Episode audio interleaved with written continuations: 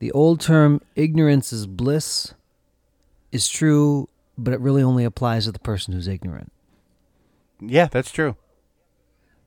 That's okay. Because there's nothing, there's nothing, nothing blissful about somebody else's ignorance. I mean, well, can we just say that? no, yeah, there Really? isn't, but it's your bliss to be ignorant about. Some people have taken this as um, i i- it's better not to know, or it's like I didn't know. But really, sometimes it's the exercise of you wanting to perpetuate your own ignorance.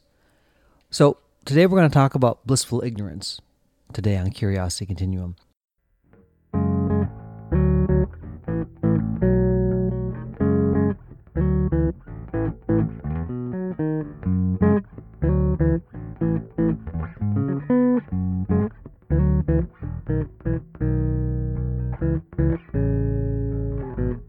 Hey, everybody, this is Josh. And this is Brian. Thank you for joining us today on Curiosity Continuum. For those of you tuning in for the first time, Curiosity Continuum is a podcast and movement started by two lifelong friends who want to spark your curiosity, help you integrate that information, and enhance your everyday contextual awareness in a constantly changing world.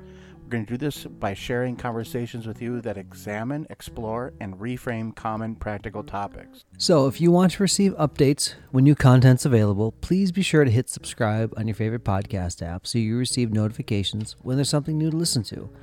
And that actually helps us uh, find other listeners because people see, like, hey, so and so is listening to this.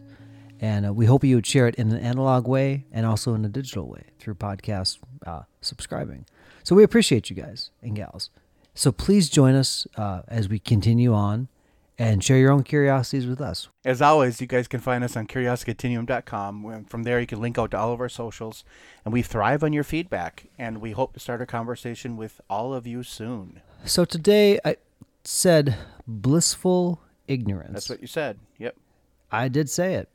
And as much as we, l- let's even say that you don't like ignorance. You definitely don't like to be called ignorant. Ignorant doesn't always mean that you're willfully that way. Right. It's more of a naivete type thing. And I think it's important, especially as adults and in a very well connected world that we live in, that we recognize those places and address them head on. There's a lot of things that have come, especially to light, even more now in the age of where people have a phone, they can film something. They can film social injustice. They can film, uh, you know, horrendous things that are happening. Some people might say, wow, like I didn't realize that this is on the rise.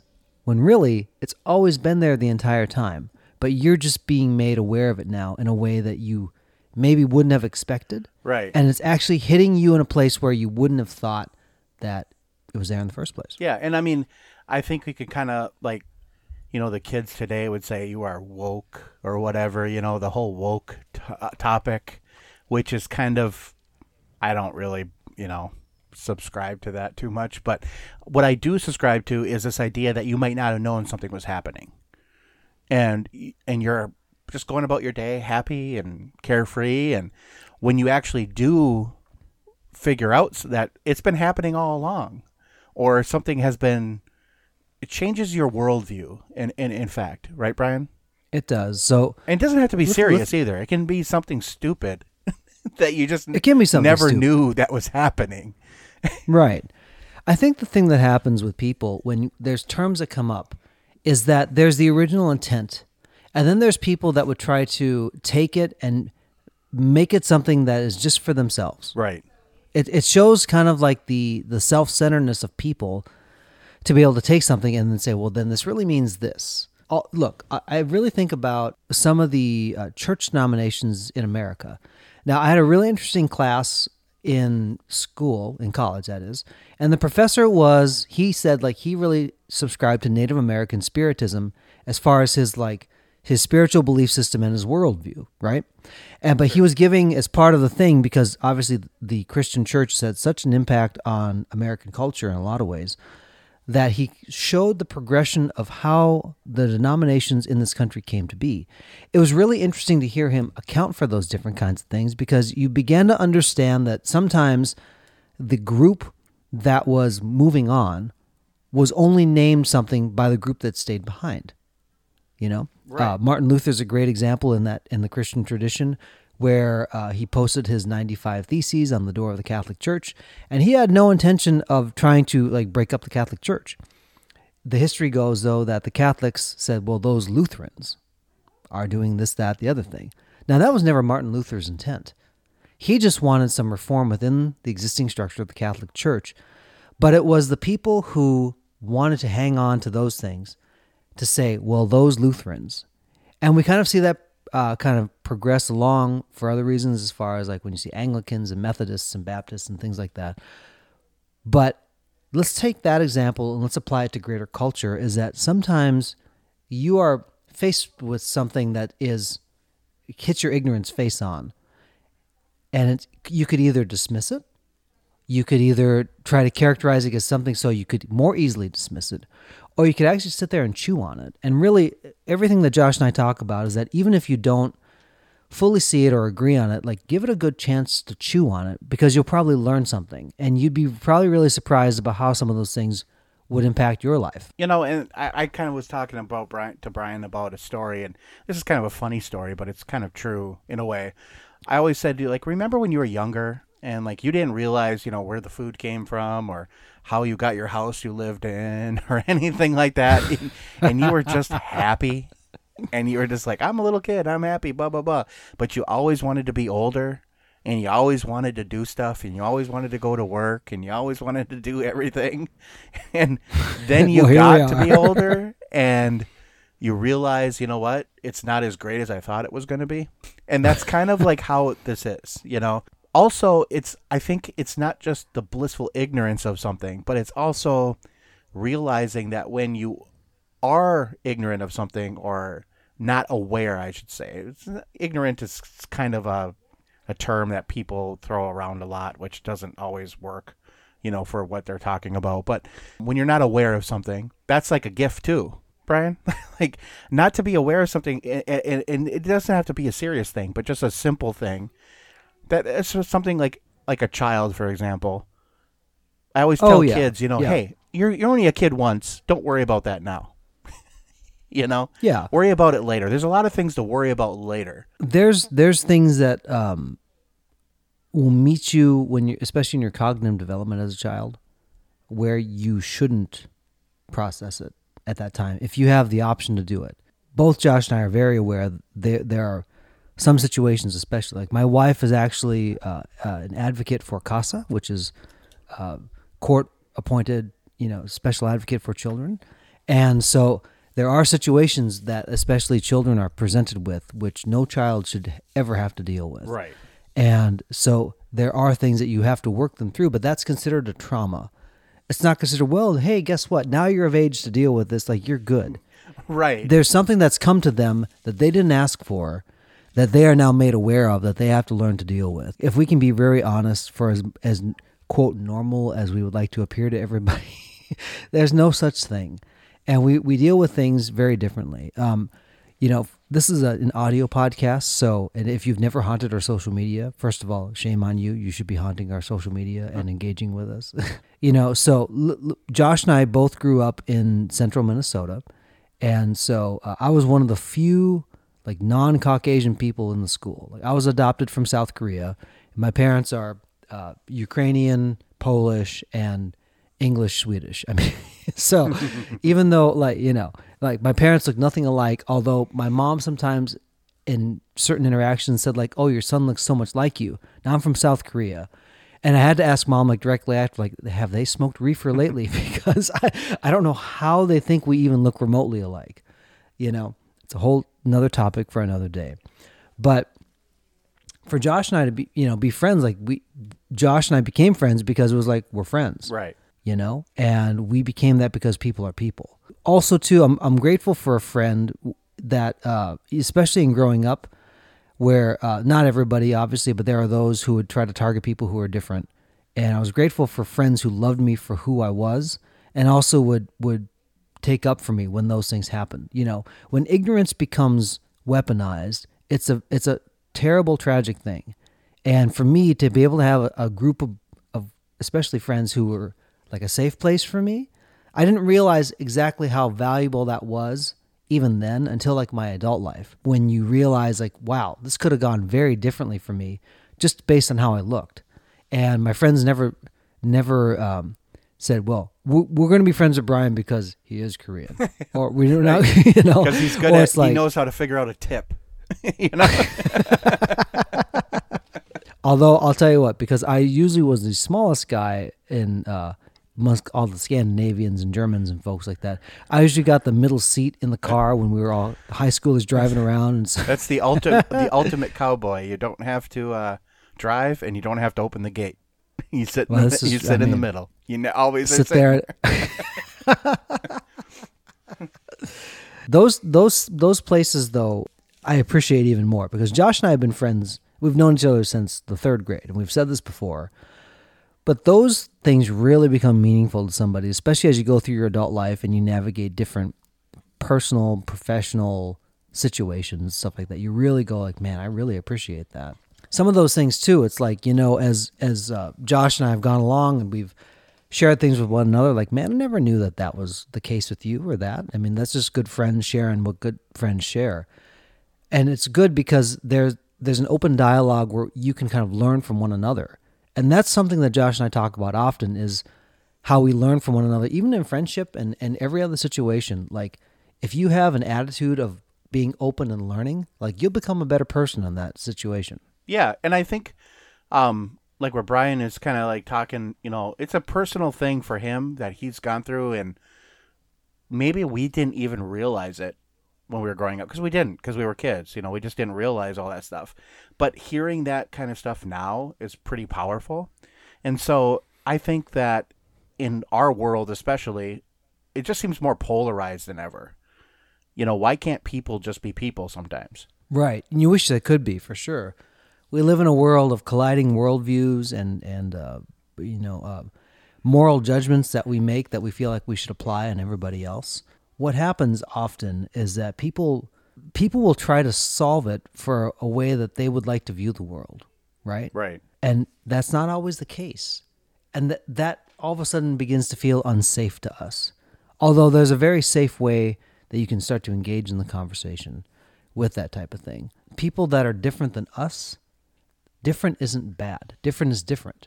And there's something we can always learn from it because we're all human beings at the end of the day, regardless of what you believe and regardless of what your particular worldview is, we can listen to one another. Like we all have two ears and one mouth. And the old adage of like, well, if that's the case, you should listen more than you talk. But it's really true.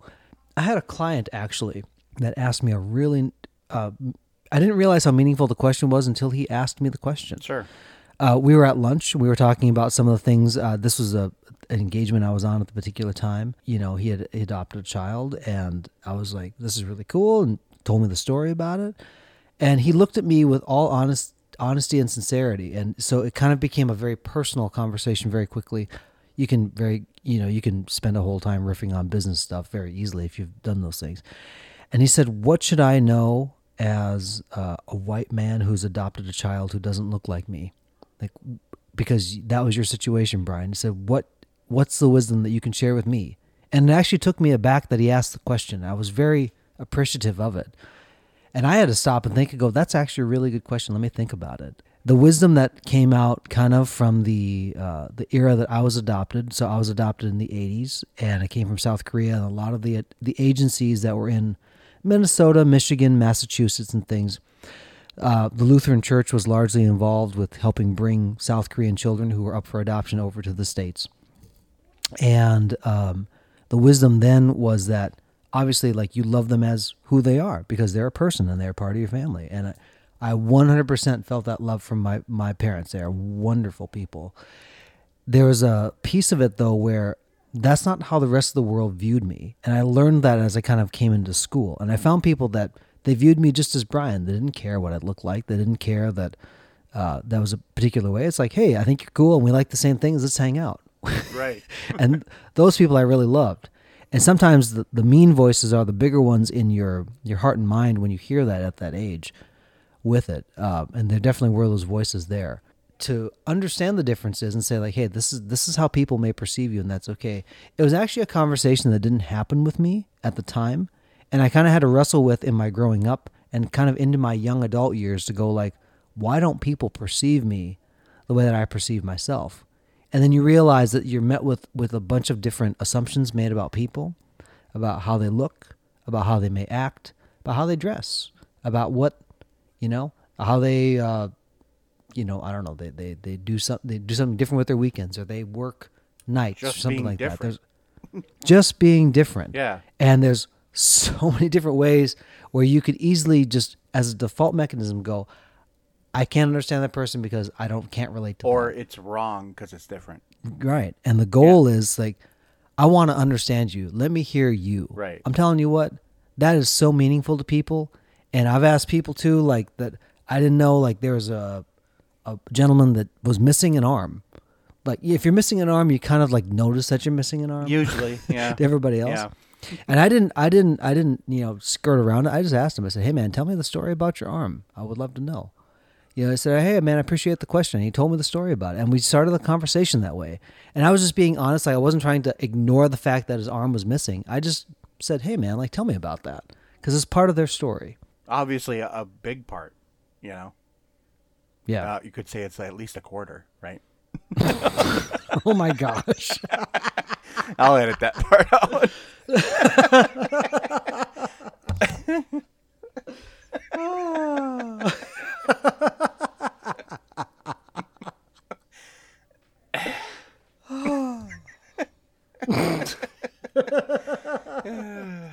had to say it. I just had to do it.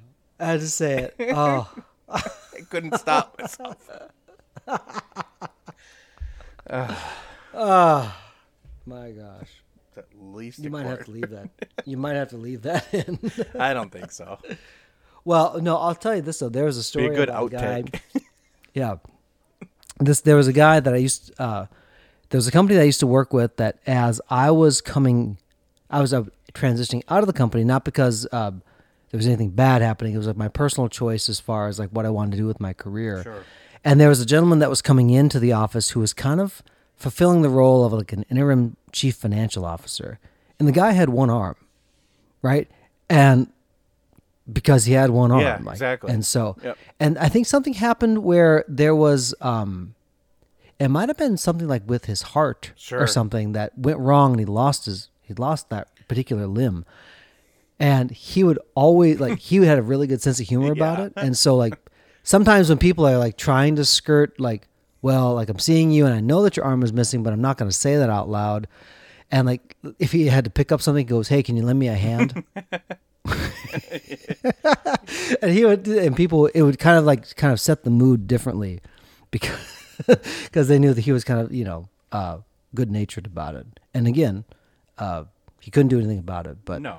he he was not he was not trying to keep people in a place where you have to pretend like this isn't what you're used to. He just kind of addressed it head on, and it was helpful for Because everybody. obviously it's not what you're used to seeing. You know, right. you're not Yeah. used to because if if you were used to seeing one-armed people, you would just assume that that is the deal. You know, like everybody Yeah. has one arm. And then you'd be freaking out when you see the two arm people walking around like, oh my gosh, there's two of these things. So, Josh, the challenge here. So, uh, I want to just affirm you as a friend. I want to say thank you for your friendship for all these years, and uh, knowing that at the core we're all people, and at the core also too we bring different experiences and perceptions into it. Right. Continuing to forge a friendship for all these decades. I mean, it's one of the greatest gifts of my life to have you as a friend, and I truly mean that. Well, thank you. And yeah, it's same. I mean, if I didn't have you as a friend, I'd be uh, a lot shallower person. I think because uh, you check me a lot of times into like, Josh, that's not right. I'm like, okay. or I'll like, I know, but you know, come on. Come, come on, Josh. Everybody's doing Yeah. it, you know. no, but I mean, in all seriousness, no. Um, it's I like you like you even said like when we were growing up, I don't think we really realized how important of like a friendship we had until we got older, and you realize Yeah. that not everybody has friends that they have friends for like thirty years, Right. you know, or longer. And especially, you know, and then when you get to a certain age, you can't have the tenure that you do with them. So those things really become even more important in your life. Right.